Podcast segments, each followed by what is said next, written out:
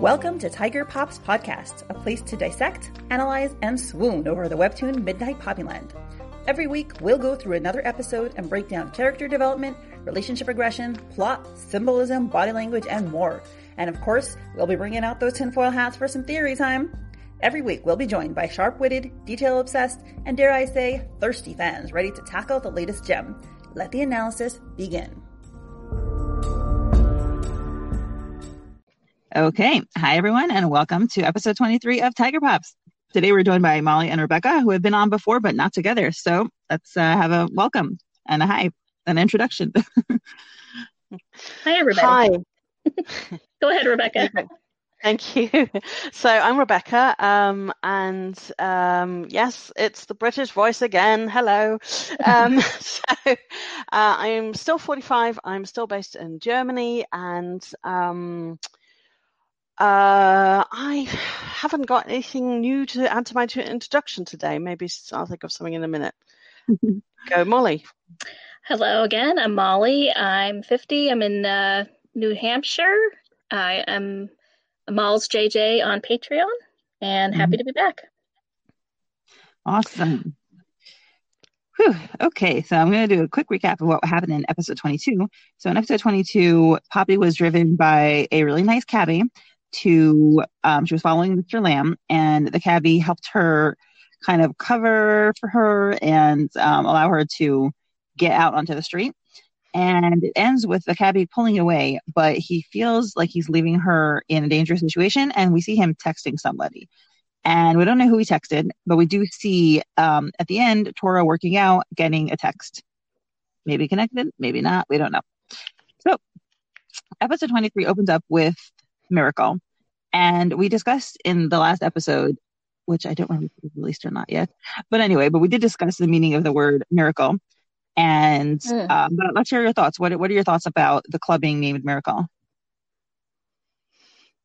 No, I mean, you know, to an extent, I think it just sounds like a standard kind of, you know, upscale club name. Right. I feel like they usually have, you know, what's the word? Aspirational names, which right. Miracle would fit under. What do you think? You know, the type of club that it is, you know, is it, you're going to experience a miracle of some sort. Oh my God, now my head's flipped to 90s trance, which was full of tracks called Miracle. Oh my God. So true. Well, they could well play something like that, right? Right. Cascada and all those things. Oh my God. I'm having a flashback here. Let's move on. Okay, so here we see a guy, and we see a little bit later, it's Claude, Balthuman Clan Lieutenant Claude Lang. And he's sitting with a woman who we've seen before in a picture, and we have actually heard about her before through Mr. Punk, who's disrespectful to his mother. So he's sitting with this arms wrapped around this woman, and with pink hair, it's Candy. Drink with me, Candy, you promised. And Candy is like, actually, I'm not so into you. I'm into Tora. Not until you tell me where Tora is. And he's complaining. He only ever came here once. I didn't even get his number. Doesn't he want to see me again? And I thought something was interesting about Candy. So I feel like Candy, obviously, she's dressed super slutty. She's a stripper. She's wearing this tank top. Her breasts are hanging out. She's wearing a super short shorts, like the booty kind of shorts. But I actually feel like she looks like a very innocent person. The way that she's portrayed very like wide-eyed, and doesn't look like a particularly, you know, negative or a bad person, at least not the way she's looking. She just looks like this innocent person. Right. Yeah, I think she's just quite young, right? Right. I mean, unfortunately, probably typical of, you know, somebody who is stripping for a living, I guess, you know. I'm not judging, but just young, probably a little naive, and sort of, I mean, it's a lot of cash, and you're just kind of doing what they need to do. Right. I remember we used to live when we were in Memphis. One of our apartments was kind of like not exactly across the street from a strip club, but almost like it was like a half a block away from a strip club, basically. And never been to a strip club in my life, and I don't think my husband has either. And so I remember driving past it and seeing like these teenage girls getting off accompanied by their boyfriends, And I looked like they were the strippers. I was like, what? But they're so young. That's why they're babies. It's like, how can I not be attracted to these babies? I didn't get it. But yeah. I used to have a friend who her best friend was a stripper, and it was all about the money. I mean, she said the money was crazy good, and she wasn't shy about her body. And as long as nobody touched her, she was, and it just, to each his own, I guess. Right. Yeah, I grew up in like a super, religious conservative culture where the idea of that was totally shocking. But I've become much more liberal. I don't mean like political liberal, but I mean like liberal as in like letting people do whatever the heck they want, kind of liberal as I grew up. So now I'm like, yeah, whatever. If you want, if you're okay with it, fine. Yeah. Anywho, so Claude is like, give it up already. He only came because it was the big boss's 60th birthday party, which I know Lily said it was a typo. It was supposed to be 50th. And then he said, didn't you know that Effort doesn't give a shit about women? He's gay. Now, whether he really believes that or he's just trying to make Candy, not be obsessed with Tora, be more into him. Right. Not sure. Yeah, it's hard to tell at this point. I mean, obviously it feeds into his interest here, so he could well be lying.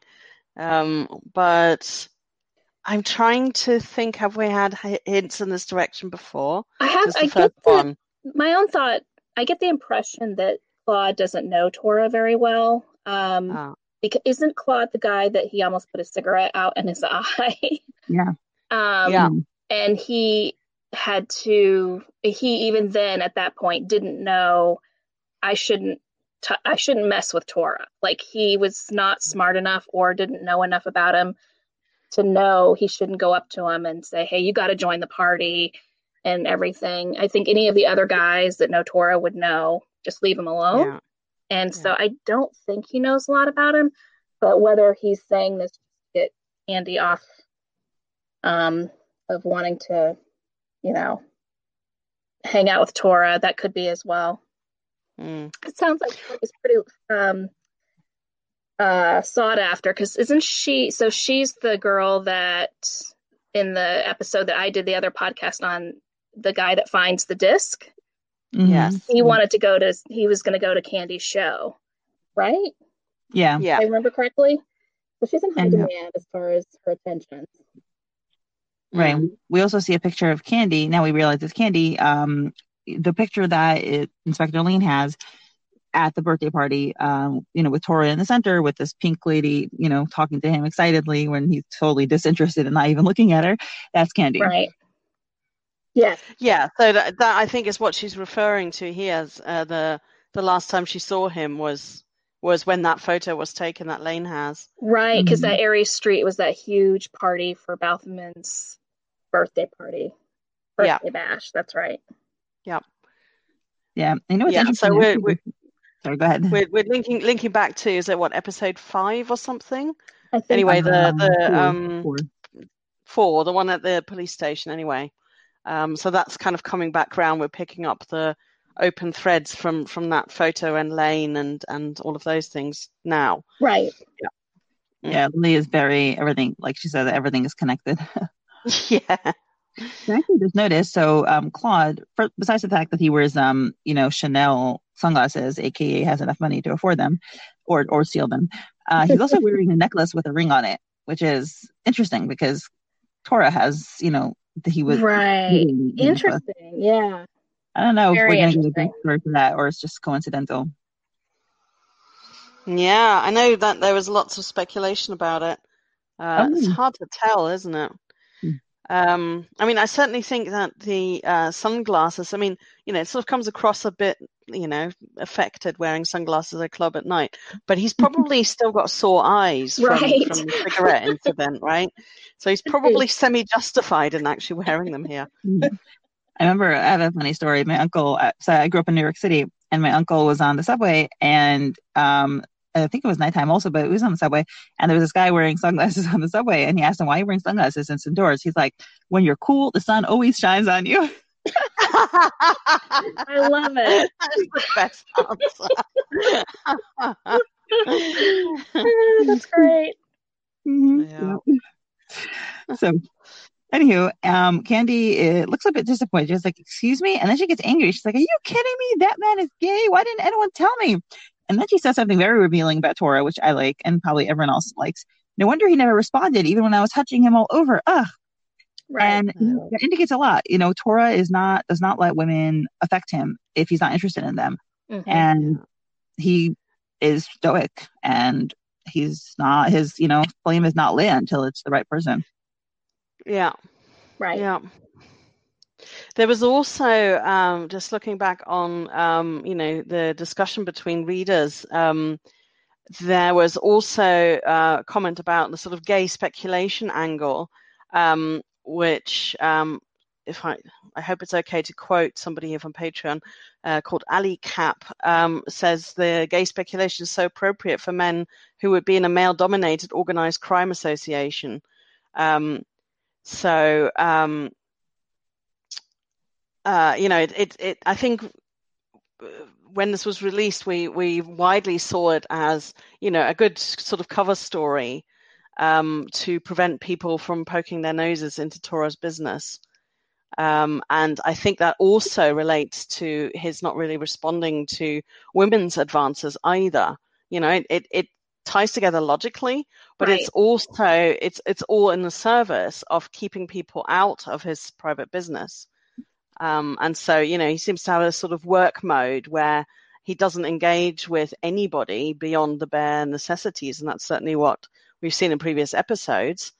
You know, he will, you know, shut people up. He will stop them talking about him and, you know, stop them speculating about what he's doing, what his motivations are, and who he's interested in, because it's just completely, you know, a sort of shut off area for him. I completely agree. I think that's such a good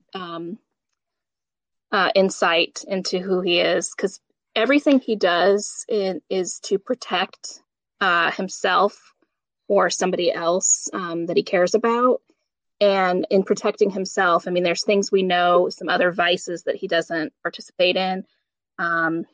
And smoking being the one thing that he does do that's sort of harmful, that is harmful. But again, it's his outlet for stress. But if you think about the way he takes care of his body, he doesn't engage in promiscuous behavior. Like, I mean, you know, that's sort of the notorious thing about guys in the mob. I mean, they always have mistresses and clubs, and you know, it's just sort of that stereotype, which is probably true, unfortunately. But I mean, just he completely separates himself from that lifestyle. Yeah. Yeah, and I think that's also why they assume he must be gay. They're like, well, he's not having sex with tons of women, so like, what's the possible cause? He must be gay. Right. Right. A little bit of a narrow-minded approach, but okay. But it's also, you know, it seems plausible. You know, it's certainly from the perspective of the other members who, you know, indulge in whatever's offered to them by the looks of it. Mm-hmm. And, you know, don't see any reason not to. You know, they've perhaps got women throwing themselves at them. They've got access to alcohol and maybe drugs and gambling. Mm-hmm. And, you know, it's kind of like, well, why not? You know, who's going to stop us? And they don't seem to have that other motivation that we see in Tora, you know, who has his own reasons for staying away from anything that, you know, as we were saying, means that he isn't protected. And that means he could lose control, mm-hmm. which yeah. also ties in with the sort of bodyguard idea. You know, right. those would be your people that do keep in control of everything, and would be frowned upon to, you know, be seen to be indulging in things, because they're supposed to provide security. And, correct. You know, mm-hmm. be the sensible adults in the room. Yeah, he has to watch everything. And we already know nothing. He misses nothing. I mean, he catches every little detail about everything going on around him. And that's yeah. that whole bodyguard training. I mean, he's just, we don't know enough yet about his training, but obviously he's had some high level training as a bodyguard to just know surveillance and knowing your surroundings, almost sort of that military training. You know, when you walk in the room, the first thing you do is, you know, you look for exit. I mean, there's all these things. And you just know he does all of that just by his, you know, background and history and what we've seen so far. He catches everything. Yeah. Mm-hmm. So anyway, so Candy is upset that she wasted 5 minutes of her life chatting up this loser, whom Claude, she calls a living loser. And he walks away. Claude's upset. Where the F are you going? You're supposed to be drinking with me. And then we see somebody sitting next to Claude. And he says, really? Tora's gay? Heh, nice one. I'm not sure if he's saying that because he's like, oh, really? Like, he's laughing that Tora's gay. Or I think he's like, doesn't really believe it. And Claude's like, wow, that's what even his own men are saying. And he's like, what happened to your eye? And Claude gets upset. Tora happened. I swear to God, I'm going to break his face someday. And Claude's like, you're not serious. And he's like, you really don't want to. I know your family served under the Baltimans for generations, but you really don't want to mess with that guy. So, you know, another indication that, like, the Baltiman is, like, a family affair. Sad. Yes. You're trapped in it forever. Yep. And then he's like, well, people keep telling me that, but why not? And this person, who we later find out is Shing Ma, he's the Baltiman clan financial advisor. And he's like, you ever seen him in a fight? Insanely fast and strong, like some wild beast. And again, this is like comparing him to, well, let's talk about it in a second. So, you know, he shivers and he's like, a wild beast, don't remind me.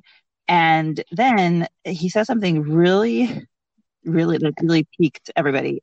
It might not even be a coincidence. If the rumors about how Master Baltimore trained him are true, whatever the case, it's a wonder he's still alive. Shit, it's a wonder he's even still sane. And then you see this really poignant frame of Tora on a white backdrop, completely dark. His hands are down on his knees. His head is in his hands. He's smoking. He's looking despondent and despairing. Mm-hmm. And this is so heart-tugging. No, it really is. No.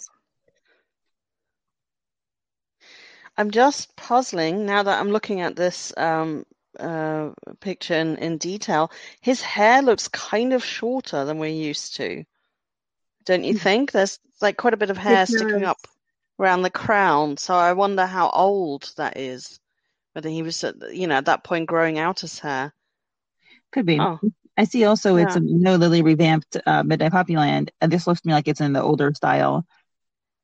His face is maybe his hair was shorter there, but it could be. Yeah. So hard to know. It's a beautiful picture in any case. I know many of us instantly adopted it as the phone background. So you know, and it's just, you know, we all wonder what happened to Tora, but whatever it was, like, even, you know, people who are within the clan who are used to violence say that his training was insane, and whether he's still alive and sane. It's like, what kind of training did he go through that made him into a wild beast that barely survived? And it's, you know, Tora honestly, it's been effective. He views himself as, I don't know, he hasn't mentioned yet, you know, viewing himself as a beast, but he definitely views himself as not worthy of love, not worthy of redemption, and it's just so sad. I mean, he called himself, even though he was joking, you know, a lethal weapon. He sees himself as a tool. Heart. Very. And Lord is not so sympathetic. You know, not surprisingly, he doesn't exactly have the most compassionate soul. It's like, hey, whatever, man, whatever training he received, he's still just a lowly bodyguard. And Shing Ma's like, lowly bodyguard? Do you really think someone of his caliber would be maybe a mere bodyguard? And so, you know, it's very interesting to see that, you know, that his perception by an intelligent person, because Shing Ma does seem intelligent, that he recognizes what he really is capable of. Yeah. And also the contrast between the effort in training, the time spent on him, and the seeming role that he holds. Another thought I had is, so Shing Ma is the financial advisor for the group. I mean, he must know how much everyone makes, what their, you know, value is to the organization, how much money they bring in. And so he probably knows a lot more about Tora, even through financial, than, you know, anyone else in the clan other than Balthaman himself. And we know that when he wanted Tora to look further into what was going on with the note, and this was early on when I think like episode 5 or 6, when he said, I'll do it, you know, if you give me more money. Mm-hmm. Then he said, sure. You know, I mean, so we know Tora must be raking in a lot of money. Yeah. Pay a lily bodyguard as much as probably Tora is making. Right. Yeah. So you're saying Shing Ma would know about the fact that even though his you know, official title is bodyguard, his actual importance to the organization is quite different. Right. I mean, I'm not. I don't think he does payroll. No, but he must know where the money goes. He's the financial. Right? I mean, yeah, and I don't know financial advisor, but I mean, I just think that criminal organization, it's not the same as somebody who's managing your stock portfolio. So I think he probably knows a lot. I mean, the whole, you know, financial organized crime, it's basically, you know, how much cash can you bring into the organization, collecting, and all the different, you know, illegal activities they're involved in, and so and Tora may not be an earner, like bringing in money, but he certainly is probably he's probably done some enforcing, and he also is probably paid really well.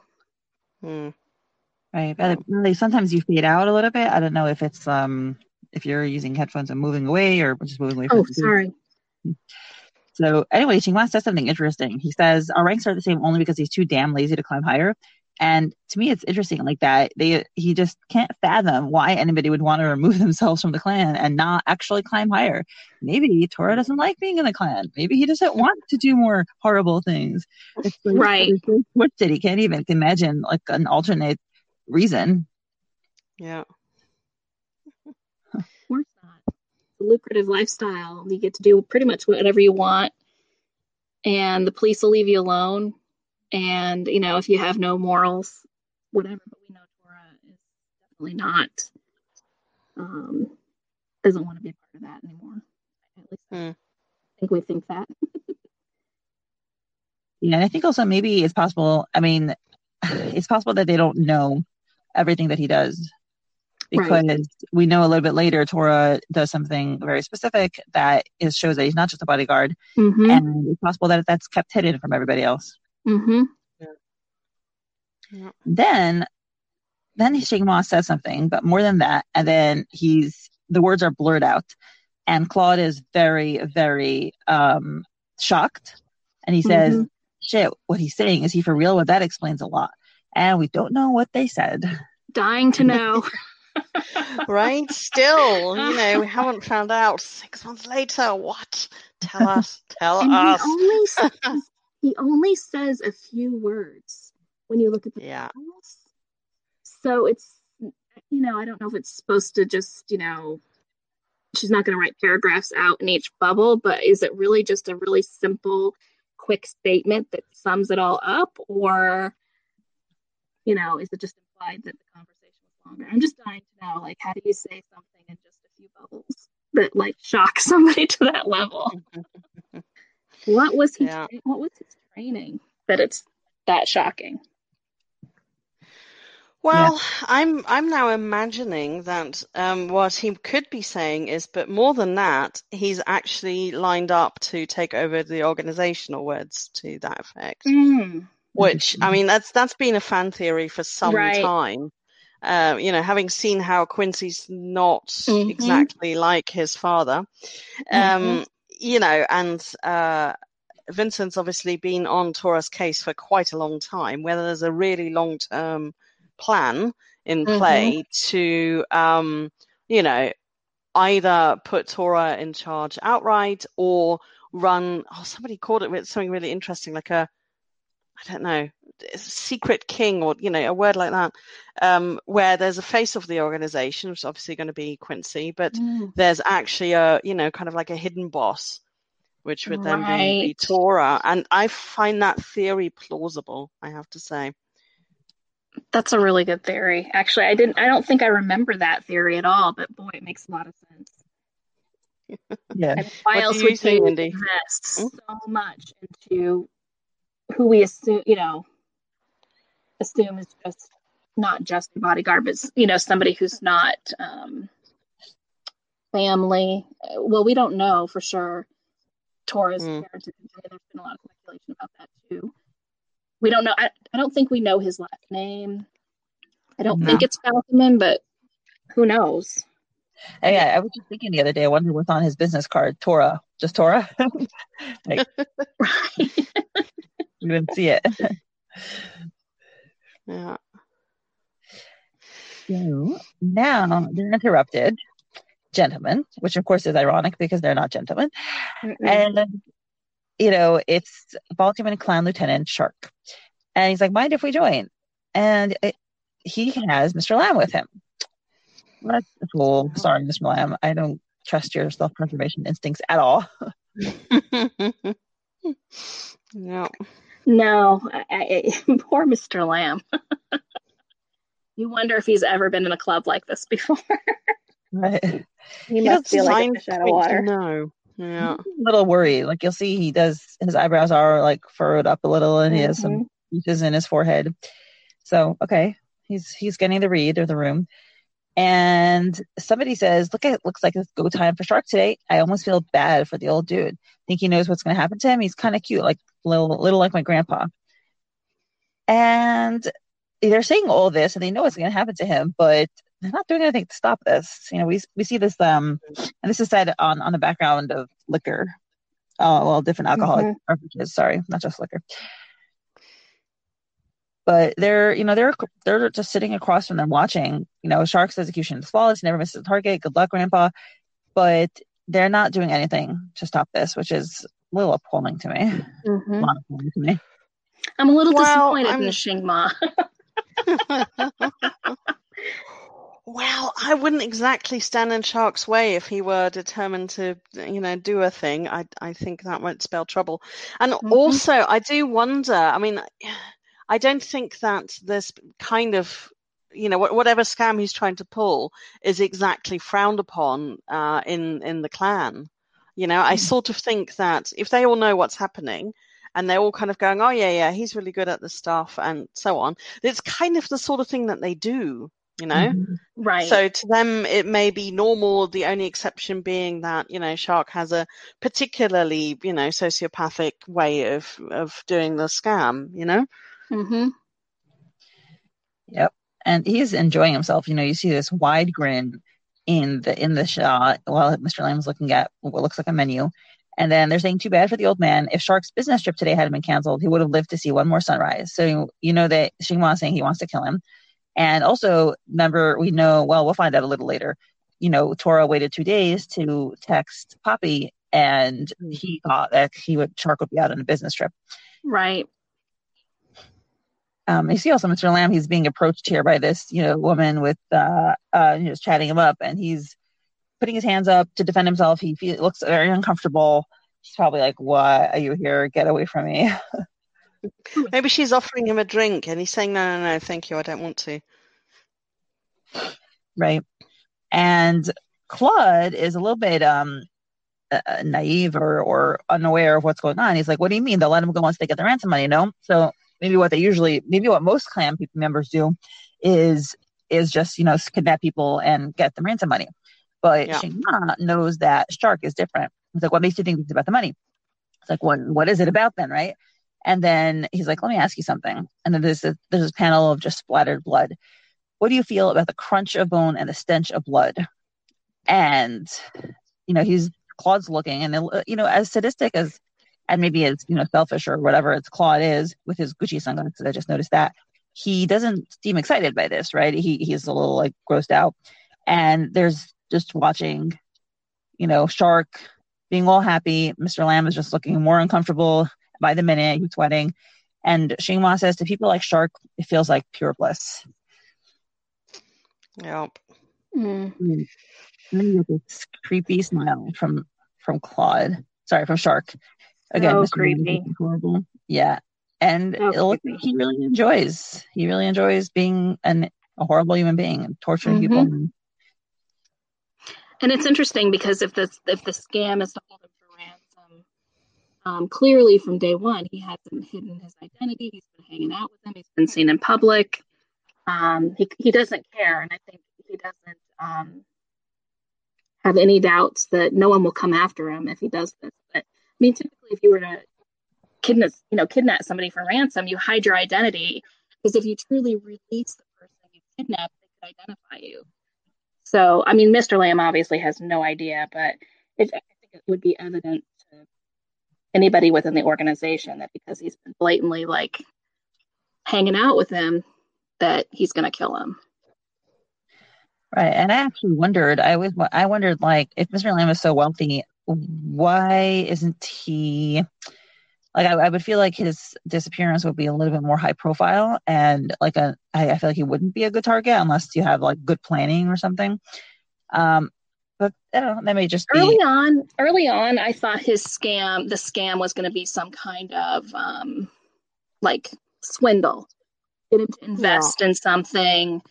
Some fake investment where he'd, pour in millions of dollars or something. And then, somehow it all crumbles and he has no proof, something like that. So when I read that, I was a little shocked that this was the end goal. But again, it's really Shark's end goal. He just wants to kill people. He's obviously a psychopath.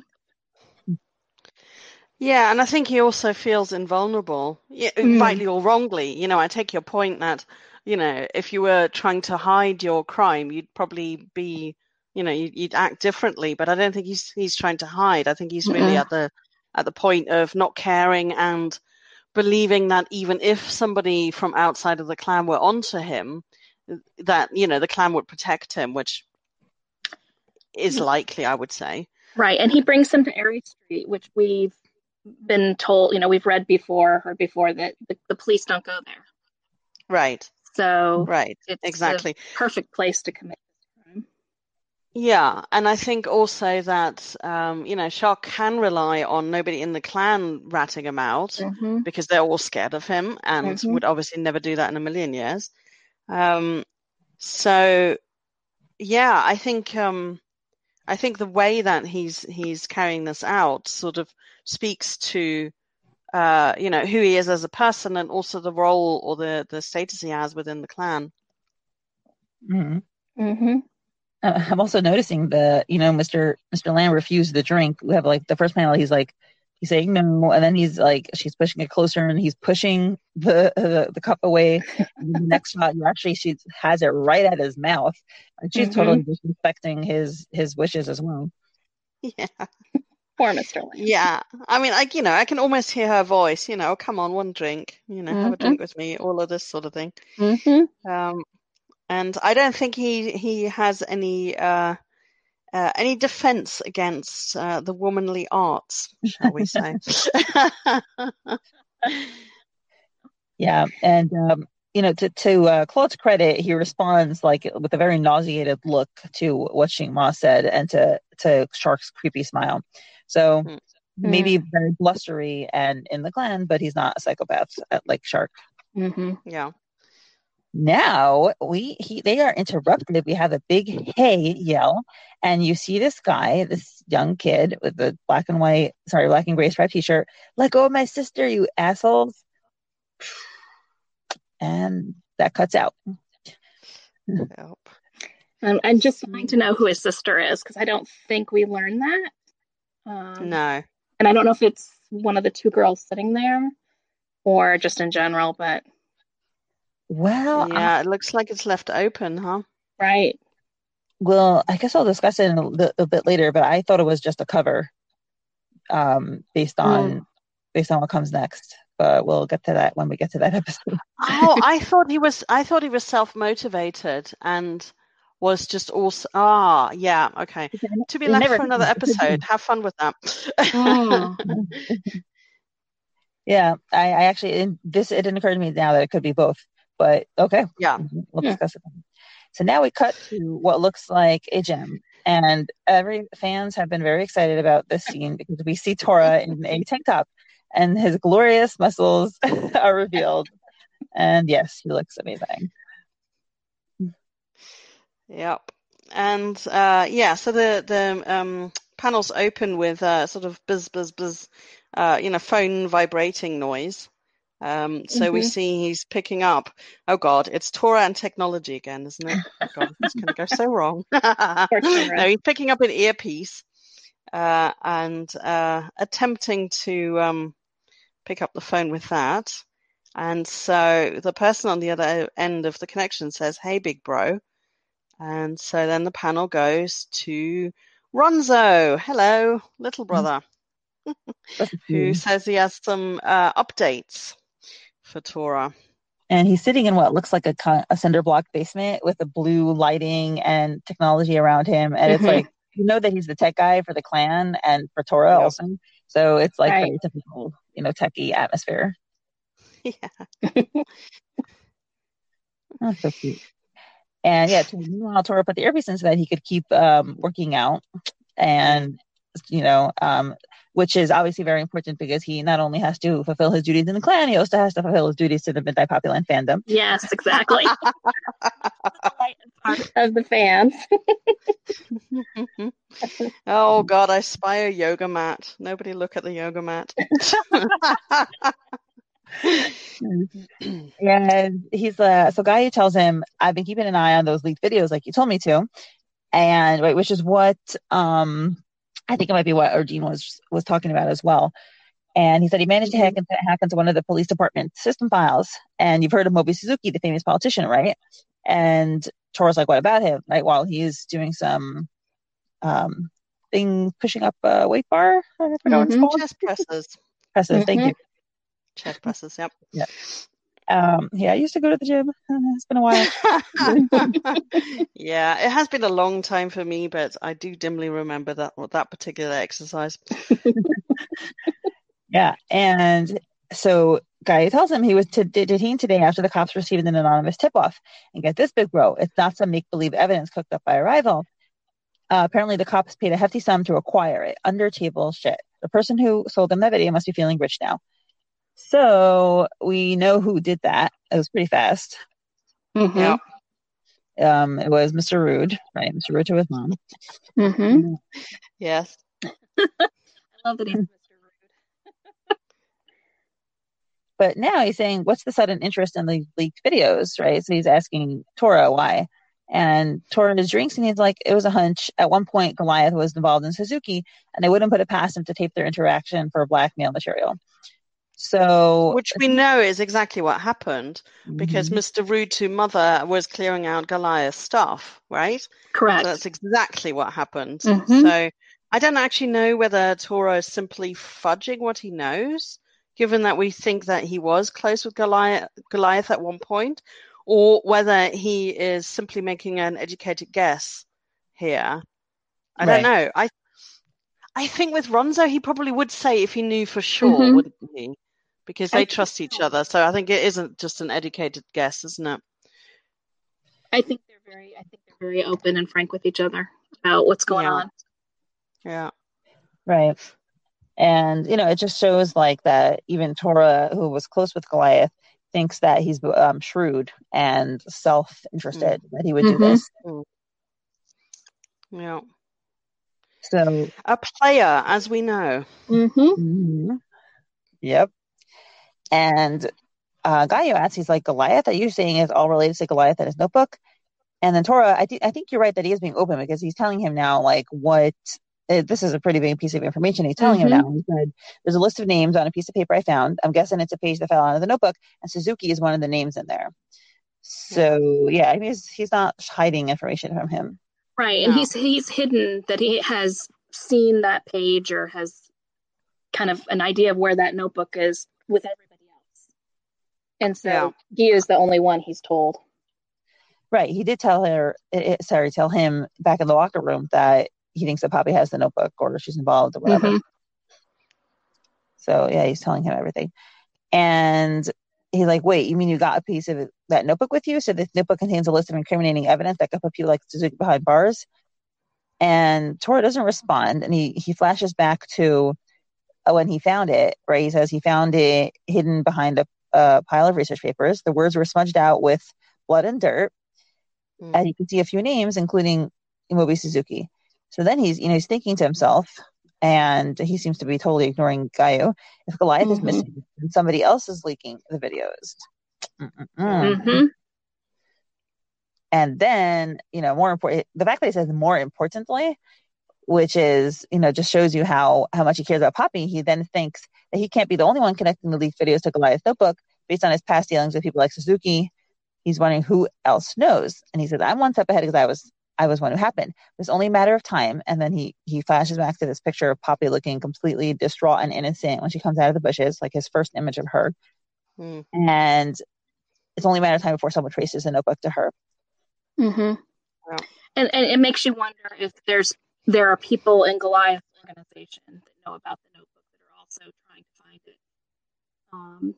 Those two guys that Balthaman kills that, you know, were breaking into one of Goliath's like hideouts, and Tora was there.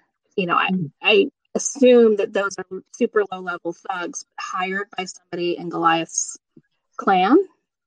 Interesting. You think it would be part of Goliath's clan rather than an opposing clan? Like a third one that we just don't know about? It could be. I mean, that's possible too. But you would think that Goliath wouldn't confide about that notebook with anybody but somebody he really trusted, who may, who may now has betrayed him, possibly. I don't know. Or it could be. I mean, you know, if we assume that Goliath has vanished, then heaven knows what's happening in his clan, right? Right. I mean, there could be all sorts. If he'd made it to clan leader, I'm not sure. I don't know. That part I don't know. He made it like fairly high, which means that if he's away, then there's a power vacuum, right? Sorry. Yeah, I was thinking he was doing well. That's where he got up to. Right. Yeah.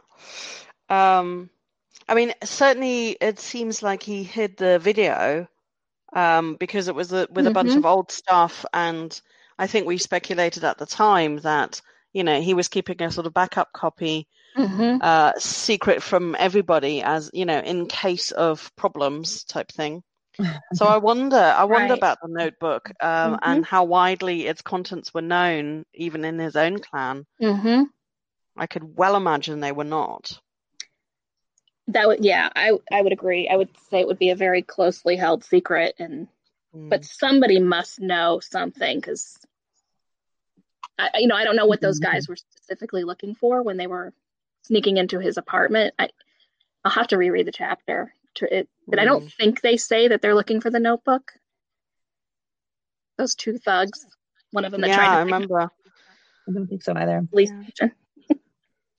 And I think the interesting thing about Goliath, the fact that he kept this notebook of separate things and kept it even hidden from his own clan, that Goliath was always self-serving and always looking out for his own interests. You know, some people, like the part of the clan that have like tremendous loyalty to the clan, they're subservient to the clan's wishes, but Goliath was always a sole ranger out for himself. Yeah, that's the impression I get as well. Interesting. So I'm curious how him and Tora, you know, had this relationship together, because Tora strikes me as a guy who wouldn't be friends with someone who's so selfish and who's like a sleazeball, you know. So what connected them? Why were they close? Is it, you know, we speculate, are they brothers? Are they cousins? You know, sometimes you are in a relationship with people who you don't particularly like, but you still love. You know that? Correct. Yeah. So right. What is it that connection? And also, I think, you know, I think family definitely fall under that category, but also sometimes childhood friends, especially if you take a protective role with them. Like, you know, for some reason, they've wound up your responsibility, you know, in sort of inverted commas. And, you know, or you have traumatic experiences together that just sort of bind you together. And even though you don't approve of their ethics or methods or, you know, what they're choosing to do with their lives, you're still kind of stuck with them, you know, even if they're not blood relations. Right. Especially oh, sorry, go ahead. I was just going to say that seems to be the kind of, you know, act one, scene one, episode one, that seems to be the kind of vibe that Tora's giving off in regard to having to go and rescue Goliath. You know, like, right. I'm stuck with this guy, even though, you know, dot, dot, dot, he's done all these things, you know, nevertheless, I will go and, you know, make sure he's okay. That. You wonder, I mean, obviously Goliath felt like Tora was the only one he could reach out to. And then you wonder, has there just been this relationship? I kind of feel the same way you do, Rebecca, that he, there was probably a childhood. I mean, obviously he had a horrible childhood, and you wonder, did he go through that with Goliath? And so you bond over this childhood trauma, but then is Goliath the one that Tora was always protecting, always pulling out of a tight situation, rescuing? And you just get into this habit of always saving the troublemaker. And you wonder, you know, and you, so there's a love hate there. And he, you know, he went to try to rescue him again in that first episode. So there's clearly a connection there. And I like the childhood friend thing. They do look similar, but I just have this feeling that Tora doesn't have any family. Like blood family. I just get that impression. Who I could well be a relative, but well, we're definitely going to find out more about Goliath because he seems very similar. We must. We cannot stand it any other way. Right. So, Tora is so focused on thinking about Poppy that he's toned out. Ayu, you know, you see like it's fading in again, big bro, and then big bro, finally, like he's back in reality. Guy was trying to get his attention. He's like, can you come back to Earth for a sec? There's more important things I got to tell you about that chick. And, you know, Tora automatically responds. Her name is Poppy Land, which is like so sweet. He's like, she's not just a chick, bro. She's from Poppy Land. Which is funny also because he, you know, to her face, he teases her and he calls her Bobby and sweetheart and whatever. But when, you know, when it comes down to it, in reality, like he really actually does respect her and think of her as like a full legit name. Yeah. Even when he's like zoned out, he just instinctively says it. So guy is like, huh? And he's like, never mind. What is it? And he's like, remember I told you that Scharch's out of town today? And then Tora, like suddenly his face pops up and his eyes like furrow and his eyes widen. He's like, well, he is, isn't he? That's the whole reason I waited 2 days to tell the old man's location. Because knowing her, and this is smart, like he's thinking, he understands Poppy right away, which is pretty incredible. Tora's a good emotional reader. Because knowing her, there's no way in hell she isn't going after the old man on her own. But at least she won't run into Scharch by accident if he's away. Yeah. Schemes within schemes here, right? Oh, goodness. And then he tells him, well, turns out he's not. His flight got canceled. So he went to see that Mr. Lamb guy at his hotel instead. And right away, you know, Tora, there's this like this bursting symbol, and Tora steps towards his phone and he just clicks it. And then, you know, guy says the three of them are headed for Aery Street a few hours ago. He immediately hangs up the phone and calls somebody. We're guessing it's Poppy. It's ring. He's letting it ring. He's looking very distressed. He's like, come on, go down and pick up your phone. And then we hear a click and he says, Tora? And that's cliffhanger. Yeah. So what do you guys think of this episode? I like this episode a lot. Do we ever not like an episode? Well, this is true. I have not liked one yet. But I just like when you get more about Tora's background, any kind of information you can get that you didn't know before, plus about the whole organization. I just find that very interesting. But the mystery.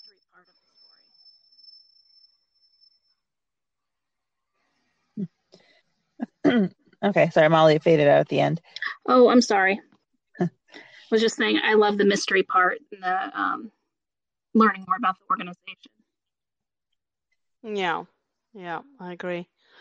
I picked up another couple of things I wanted to bring up from fan discussions. One point made by somebody called Annie was funny how we barely saw Vincent, but he has such a great presence in a lot of chapters, which I think is an excellent point. He's kind of overshadowing just about all of the clan business, even though he's not present in the panels, which I think is, as a storytelling device is amazing. That's extremely well done. And the other thing, which was a point Emily made, which is about that last little bit of Tora's conversation with you, and how Tora corrects him. I mean, he just about sort of chops off the end of the name, because I don't know whether he's meant to know her name yet. I can't remember whether that's been revealed. Anyway, but the point Emily makes is that names have significance and power. When you name something or acknowledge someone's name, you're realizing that person is meaning to you.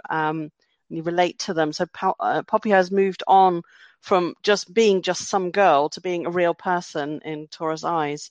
So it's really interesting that the episode ends on that particular emotional quality of, connection and naming and, respect, I suppose, to, where we've in the earlier part of the episode, there was, Lamb, for example, doesn't receive much respect from the clan members. Candy doesn't receive any respect. She's kind of dismissed and fobbed off with suppositions or lies or whatever it is, and we haven't seen people treat each other with respect very much so far, even in including in previous episodes.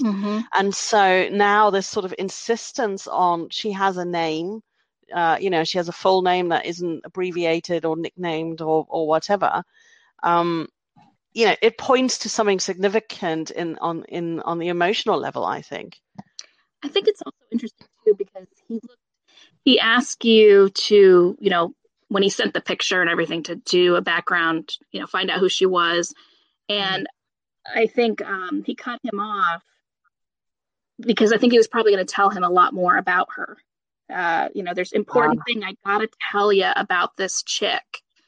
And then he starts to give the information. Her name's Poppyland, and then he gets cut off. And I almost feel like Tora doesn't want to know, because at this point, the more he invests with her, the harder it will be to separate, or whatever he has to do to protect her. And it's almost like he doesn't want to know more, because he doesn't want to tip over the edge, and become more involved with her. He wants to just, where's the notebook? And I'm not saying there's not an emotional or romantic sort of thing happening yet, but just, I think he needs to protect her and keep her safe. And the less he really knows about her, I think the better, in his mind. Yeah, I think your point stands, although I do want to point out that it's Tora who's saying her name's Poppyland.